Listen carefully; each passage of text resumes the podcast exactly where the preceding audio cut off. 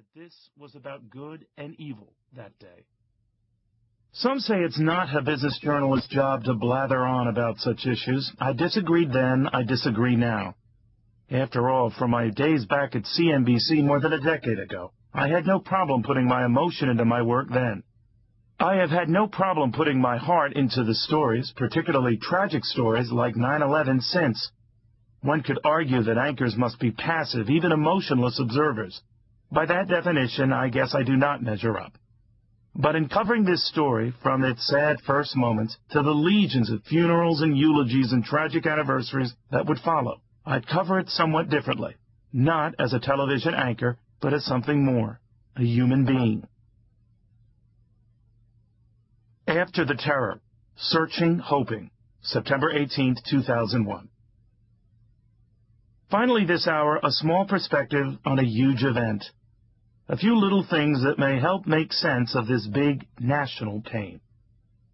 So many of you have shared so many wonderful stories that speak volumes on the American spirit.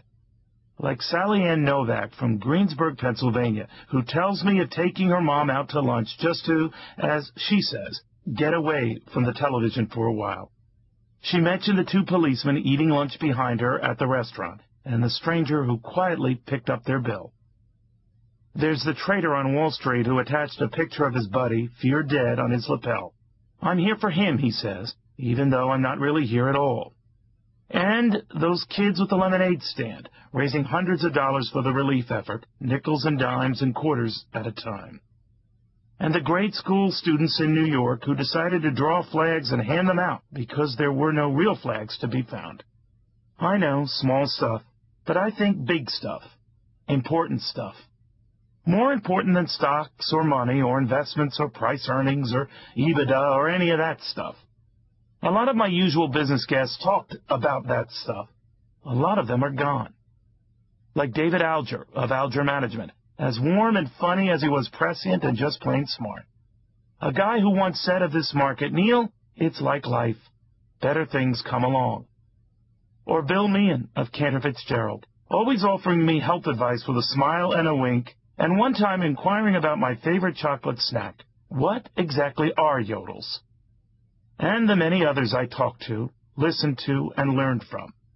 It's as if they were just here, then, like that, they were not. One of life's cruel little twists that leaves a big, gaping void. And me, still wondering what it all means. I have no idea.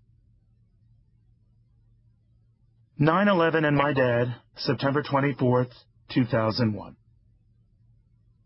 I'll never forget one of the saddest days of my life. It was my father's funeral.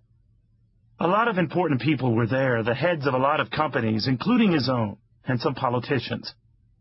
They impressed me both by coming and by saying so many nice things about my dad. But I'll never forget the other folks who came. Truck drivers and restaurant owners who knew my dad well and just wanted to pay their respects. Some literally came right from work, hardly dressed for a wake or funeral, but hardly caring. Certainly I didn't. They were the salt of the earth, the most decent folks you'd ever want to meet. Some gathered to say nice words, others to say nothing at all. They said they'd set up a memorial, and they did. They meant what they said, they said what they meant. Little guys who stood for big things. Just like little investors who were now told did in fact buy stocks last week, while those big important guys sat on their hands. The folks at market research firm Barini Associates confirming what I already knew, that small trades under ten thousand shares were positive last week, right after the attacks. Trades over ten thousand shares were negative, actually very negative. Let me say that again. Small investors were buying, big investors were selling. Small investors bought what they could, big investors sold pretty much anything they could. Both aimed to show their patriotism. I'm not saying it's un-American to sell, but it is un-American to say you won't and then you do. Some big guys did that. No small guy that I know of even considered that. Proof that the little guy has a big heart and doesn't make light of something called his word. Forgive but don't forget, October fifteenth, two thousand one. What I'm about to say sounds like financial heresy, but here goes. A lot of companies are going to come up with a lot of excuses for a lot of lousy sales and earnings numbers these next few weeks. I say we cut them slack and let them. I know more than a few of them are going to use the September eleventh event, as they're calling it, as a reason for all of these troubles. Some are justified, some are not. I just don't think at this time we question them. Not now. If some of those companies want to throw in the baby with the bathwater, so be it.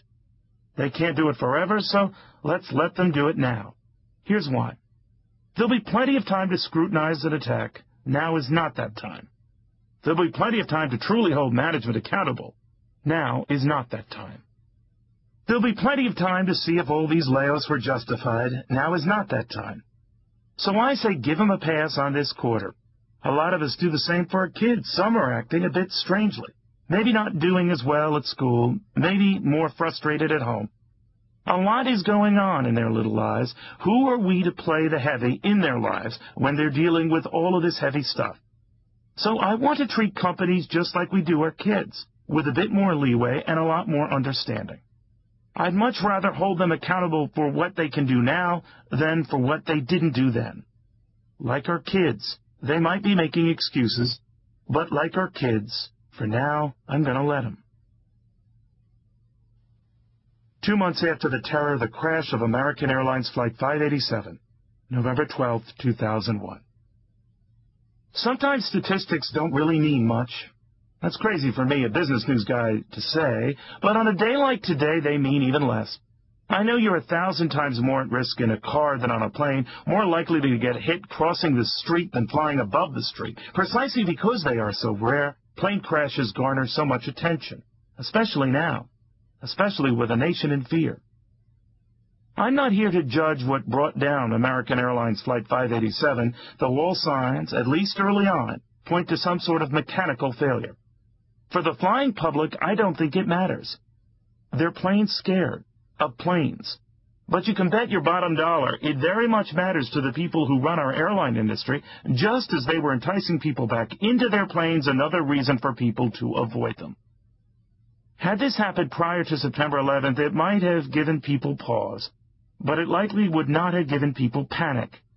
Now, many say they won't fly. I think that's a mistake, but a natural reaction. Rallying the public's opinion is one thing. Overcoming their fears is quite another. They'll fight the good fight, but today that fight has become a lot tougher. Don't let evil win.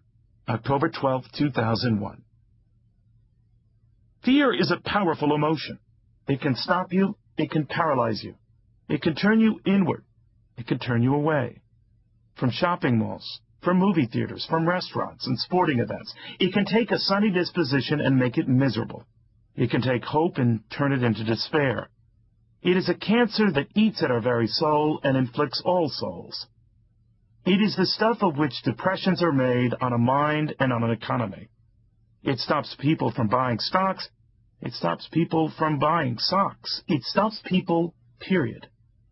And terrorists know it. They delight in it. They relish it. They look forward to it. And when they kill our people, they plan on it.